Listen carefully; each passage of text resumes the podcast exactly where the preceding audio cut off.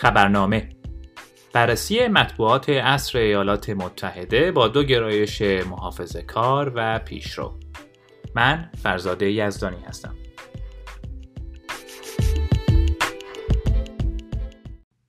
روزنامه نیویورک تایمز انتخاب کردم از طیف چپگرا. خبر اولش اختصاص داره به گسترش مجدد بیماری کووید 19 یا کرونا در ایالات متحده تو 21 ایالت آمریکا مثل اینکه دوباره آمارها داره به سرعت بالا میره.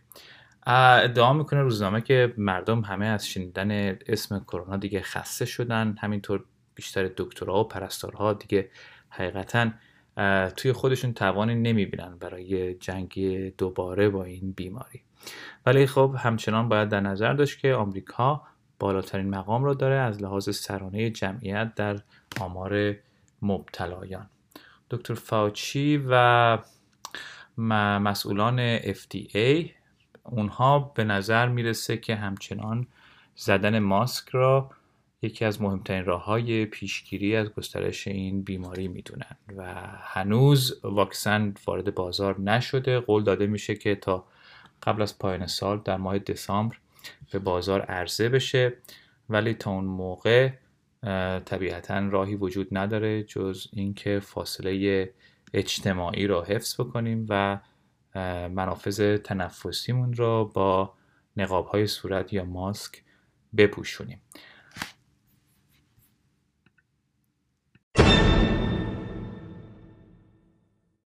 تولید ناخالص ملی ایالات متحده شاهد افزایش نسبتا چشمگیری بوده 7 ممیز 4 دهم درصد در سه ماهه سوم سال.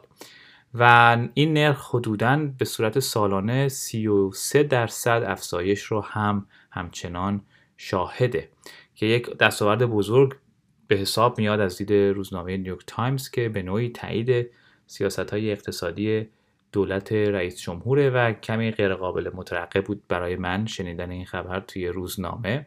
معمولا نیویورک تایمز سعی داره که بیشتر انتقاد داشته باشه. دیدگاه شک آمیز از رفتارها و سیاست های اقتصادی دولت محافظه کار آقای ترامپ. علت اون رو البته روزنامه نیویورک تایمز کمک های مالی که به شرکت های کوچیک خصوصی و همینطور خانوارها شد از طرف دولت می‌دونه. همینطور مجلس البته. اون حدود نفری 1200 دلاری که پرداخت شد در میانه تابستان به همه خانوارها در آمریکا و همطور وام های بلاعوض و یا با بهره بسیار پایینی که داده شد به شرکت هایی که مجبور بودن وارد قرنطینه بشن به فعالیتاشون موقتا خاتمه بدن. خبر نسبتا خوبی به حساب میاد. البته از روزنامه چپگرای نیویورکی چون که وقتی مقایسه می‌کنه این آمار رشد رو با همین زمان تقریبا در سال 2019 یک سال پیش می‌بینیم که مدعیه که اقتصاد آمریکا حدود 3.5 درصد کوچکتر شده.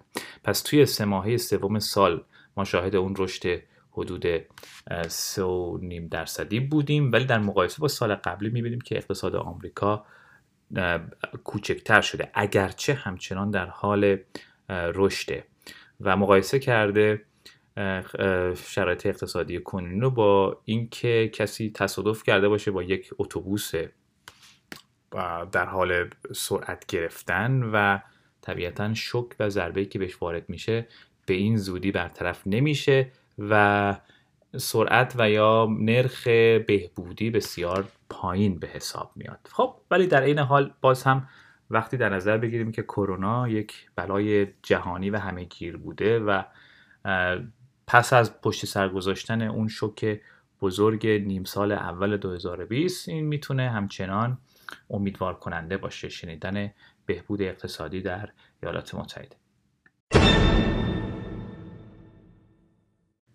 دیگه انتخابات داره به روزهای آخرش می‌رسه. پنج روز بیشتر باقی نمونده تا سه نوامبر و هر دو نامزد انتخابات ریاست جمهوری آمریکا دارن به سرعت و با شدت تلاش می‌کنن که افرادی که همچنان به خاطر داشتن امتیاز ارسال رعی هاشون از طریق پست و حضور در صفوف انتخابات پیش از موعد در ایالت هایی که مجاز شمرده میشه قانعشون بکنه.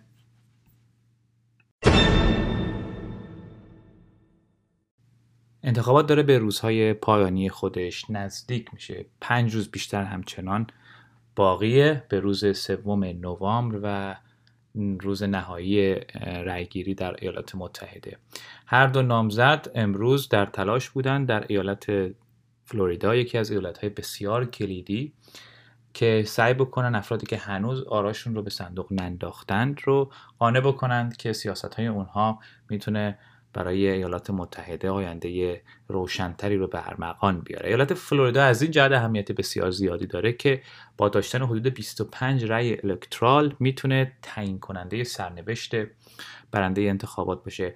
اکثر ایالت ها توی آمریکا به خاطر سیستم خاصی که این کشور داره کم و بیش آراشون از قبل تعیین شده هست. مشخصه که گرایش به حزب محافظه کار دارن یا دموکرات. حدود سه چهار ایالت هستن که فلوریدا یکی از اونهاست. ایالت هایی که به خاطر کم و بیش طیف برابر طرفداران دو حزب نمیشه پیش بینی کرد که به کدوم یکی از این دو حزب رأی خواهند داد.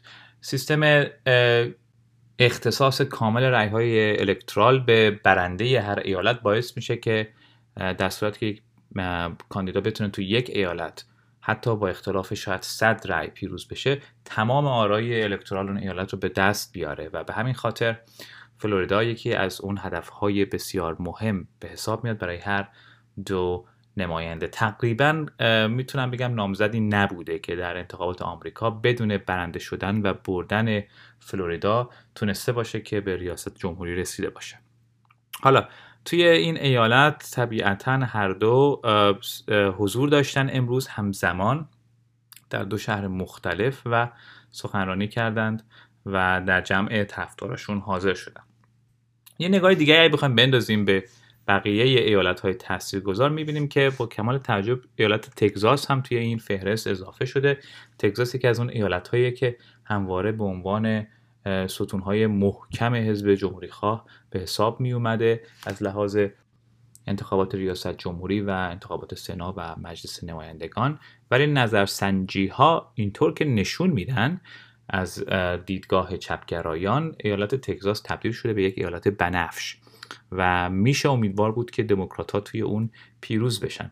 ولی به خاطر هزینه بالایی که برگزاری کارزارهای انتخاباتی داره برای هر دو نامزد معمولا اهمیتی به تگزاس ندادن و هیچ کدوم از این کارزارها توی این مدت در این ایالت برگزار نشده و ترامپ و بایدن اینطور که مشخصه قسم ندارن که به اونجا مسافرت بکنند ترامپ در ایالت پنسیلوانیا که می‌تونم بگم دومین ایالت به حساب میاد لحاظ اهمیت تاثیرگذاری در نتیجه انتخابات سعی داره یک سیاست محدودسازی شمارش آرا در روز نهایی انتخابات رو به اجرا بذاره از دید مخالفانش.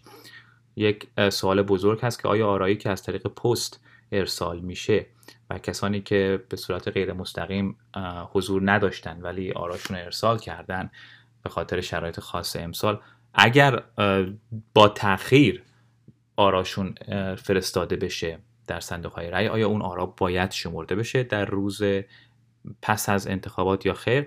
ترامپ سعی داره که با القای این دیدگاه که آرایی که ممکنه دیتر ارسال بشن اخلال ایجاد خواهند کرد در شمارش آرا و باعث تاخیر میشن در اعلام نتایج. سعی می‌کنه که اونها را باطل اعلام بکنه. از دید منتقدان رئیس جمهور این محدود ساختن امکان رأی دادن برای تمام متقاضیان شرکت در انتخابات به حساب میاد و به نظر اونهایی می‌تونه که شانس رقیب رئیس جمهور یعنی آقای بایدن رو کاهش بده. ایالت کارولینای شمالی هم ایالت بود که سابقا همواره به نفع کاندیداهای جمهوری خواه رأی می‌داد ولی اینطور که مشخصه نظرسنجی ها اعلام می‌کنند که اختلاف و چیرگی ترامپ در این ایالت نسبت به بایدن در حال کاهشه. و حتی نماینده مجلس سنا نیست توی این ایالت با اختلاف بسیار ناچیزی از رقیب خودش جلوست و این به معنی می‌تونه باشه که علاوه بر از دست دادن این ایالت ممکنه که حزب جمهوری خواه لطمه دیگه ای بخوره و یکی از جایگاه های بسیار مهم سنا رو که همین الان هم اختلاف بین دو حزب در اون مجلس بسیار شکننده هست رو از دست بده و پیروزی بایدن می‌تونه همراه باشه با به دست آوردن اکثریت مجلس سنا که می‌تونه موفقیت بزرگ و شکستی بسیار عظیم برای حزب پیروز و بازنده باشه. و خبر آخر درباره حرکت و اقدام تروریستی در شهر نیس فرانسه هست. سه نفر در یک کلیسا از اهالی اون شهر که کارکنان اون کلیسا هم بودن توسط یک اسلامگرا کشته میشن. یه نفر به صورت فجیعی سر بریده میشه. این اقدام در واکنش به نشون دادن صحنه کاریکاتور صورت پیامبر در یکی از مدارس فرانسه بوده که در اون در حقیقت معلمی که کاریکاتور رو نشون داده نیست توسط شاگردش به همین طرز سر بریده میشه و کشته میشه. روبروی سفارت فرانسه در کشور عربستان هم در واکنش اقدامی تروریستی صورت می‌گیره که احیانا خونسا شده. مردم فرانسه حمایت کردن از اقدامات رئیس جمهور و دستورات اون برای برخورد قاطعانه با اقدامات تروریستی در این کشور. و این البته باعث شده که مسلمانان فرانسه که حدوداً جمعیتی برابر با 6 میلیون نفر رو دارن دچار حراس و دغدغه خاطر بشن و ادعا میشه که اکثر این جمعیت طبیعتا طرفدار گرایشات تروریستی اسلامگرایان و افراطیون مذهبی نیستن. نکته جالب دیگه هم که اینجا قید شده و من دلیلش رو چندان نمی‌دونم این بوده که یکی از این اقداماتی که توسط مقامات دولتی انجام شده ادعای اونها برای حذف کردن غذاهای محلی از رستوران ها و فروشگاه ها بوده که قاعدتا به نظر منظور غذاهای خاورمیانه ای و مغازه های عربی یا رستوران های عربی هست. نکته ای که من تعجب می‌کنم چرا توی این خبر قید شده.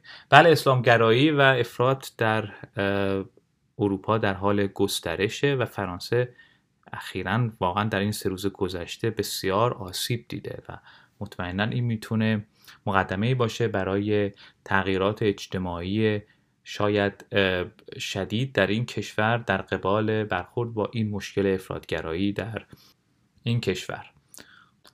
اهمیت این واکنش ها از این جهت مهمه که خبر داده میشه که دولت خودخوانده داعش خلافت اسلامی حمایت کرده از ادامه حملات علیه آین مسیحیت و جهان غرب.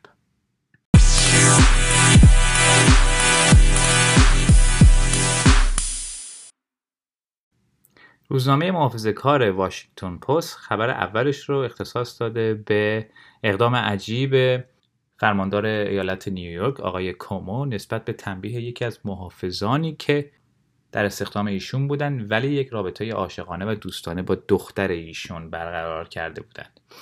خب آقای کومو برای اینکه این مرد رو یا این محافظ کم و بیش شیطون رو دور نگه داره از دخترش اون رو تبعید می‌کنه به یکی از مناطق مرزی ایالت نیویورک با کانادا.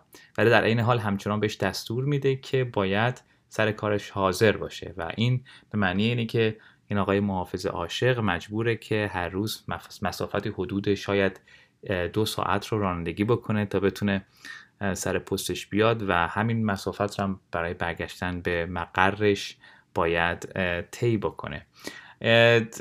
شاید قابل می‌تونم بگم قابل درک باشه برای پدرایی که دختر دارن و حساس هستن روی روابط دخترشون. ولی توی ایالات متحده طبیعتا این قضیه یه مقدار عجیب به نظر می‌رسه. وقتی که خانم ها حق دارن که تصمیم بگیرن در مورد روابط جنسی و عاطفیشون با دیگران.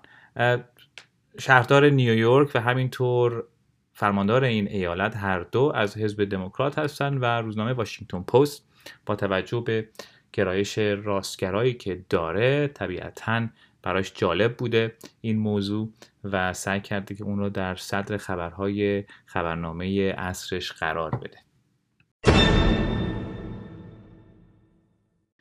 نام قاتلی که به وسیله چاقو مرتکب اون سه قتل فجی در شهر نیس شده اعلام شده یک تونسی مهاجره که به صورت غیرقانونی به فرانسه وارد شده. در کمتر از حتی یک ماه در فرانسه سکونت داشته. قبلا به وسیله یک قایق وارد خاک ایتالیا شده. در ایالت سیسیل مدارک صلیب سرخ رو دریافت کرده. تنها مدارکی بوده که همراهش بوده موقعی که دستگیر میشه توسط پلیس فرانسه بعد از اون اقدام تروریستی.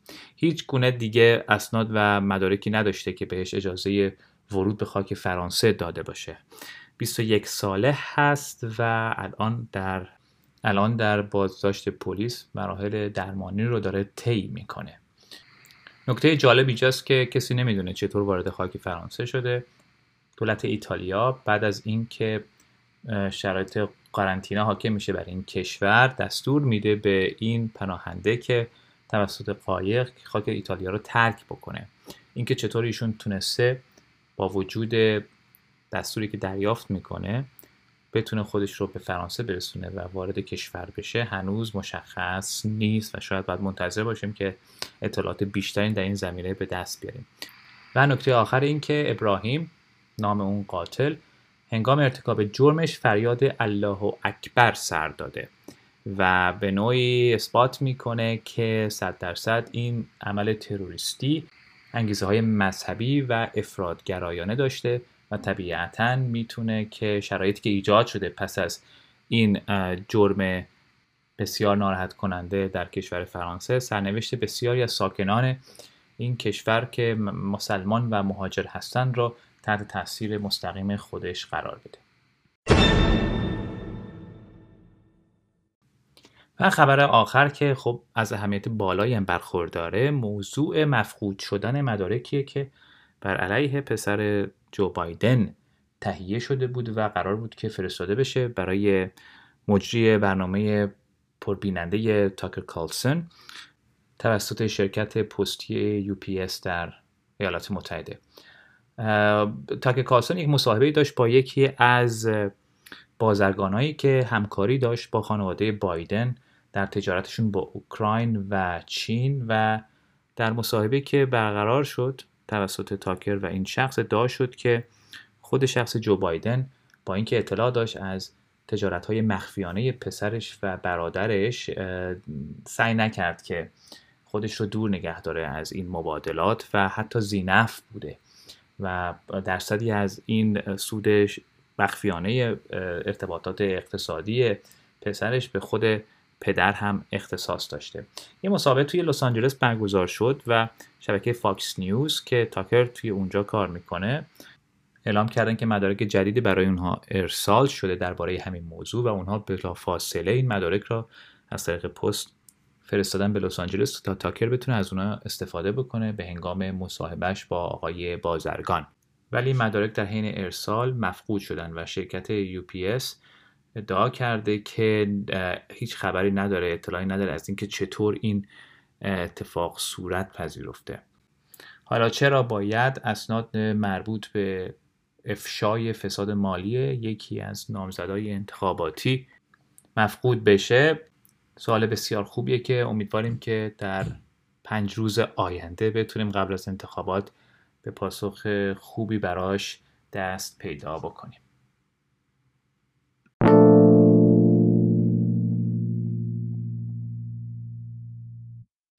و خبری که برای بخش ترجمه انتخاب کردم مقاله ای از روزنامه نیویورک تایمز در مورد هشت باها. عنوان مقاله اینه که Taste is for suckers at least for the octopus. مزه فقط برای آبکش ها یا هواکش ها حداقل برای اختاپوس ها اینجا یه مقدار توی ترجمه مطلبی گم میشه به خاطر اینکه کلمه suckers در زبان انگلیسی دو تا معنی داره. هم به معنی مکیدن هست مکنده ها که منظورش اون زائده هایی که در قسمت تحتانی بدن اختاپوس قرار داره به وسیله اونها آب رو میمکه و شکار خودش رو می‌تونه در چنگال خودش در چنگ خودش نگه داره. معنی دوم فعل ساک به معنی باختن از دست دادنه کسی که موفقیت کسب نمی‌کنه. یک آدم بازنده است. و ساکر معنی دومش رو هم در اینجا داره. اینو یک نوع ابهام ایجاد کرده که شاید توی ترجمه زبان فارسی گم بشه. توی ترجمه از این موارد زیاد داریم. خب uh, scientists have known for years that the creatures can taste what their arms touch. دانشمندا سالیان بسیار زیادی که کشف کردن که موجودات زنده اونهایی که اون توانایی دارن می‌تونن از طریق بازوهاشون هم طعم رو درک بکنن. یعنی می‌تونن که در حقیقت هم لمس بکنن و همین که طعم جسمی را که به دست می‌گیرن در دستان خودشون یا زایده هایی که دارن می‌گیرن رو هم حس بکنن درک بکنن. Now a team of Harvard biologists have figured out why. یه تیمی از زیستشناسایی که در دانشگاه هاروارد کار می‌کنن تونستن پی ببرن به این مهم که چرا و چگونه The cells of their suckers are covered with tiny detector proteins that respond to chemical cues to help them determine whether an object is useless, dangerous, or makes for a good snack. سلول هایی که توی زایده های مکنده این هشت پاها قرار داره این توانایی دارن که به اونها امکان بدن که تعیین بکنند چه وسیله چه شیعی چه موجودی رو لمس کردن. آیا اون موجود بیفایده است خطرناکه یا که می‌تونه خوراکی خوشمزه باشه؟ بله. پس اختابوسا می‌تونن صرفا با در دست گرفتن یا در پا گرفتن یک موجود یا یک شی بفهمن که به درد خوردن می‌خوره یا نه و یا حتی باید خطرناکه و اونا دور بندازن.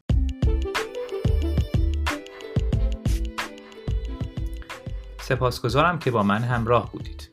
هر روز با تحلیل اخبار مطبوعات چپ و راست در ایالات متحده در خدمت شما خواهم بود. امیدوارم که از این برنامه لذت کافی را برده باشید. من فرزاد یزدانی هستم و این برنامه خبرنامه بود.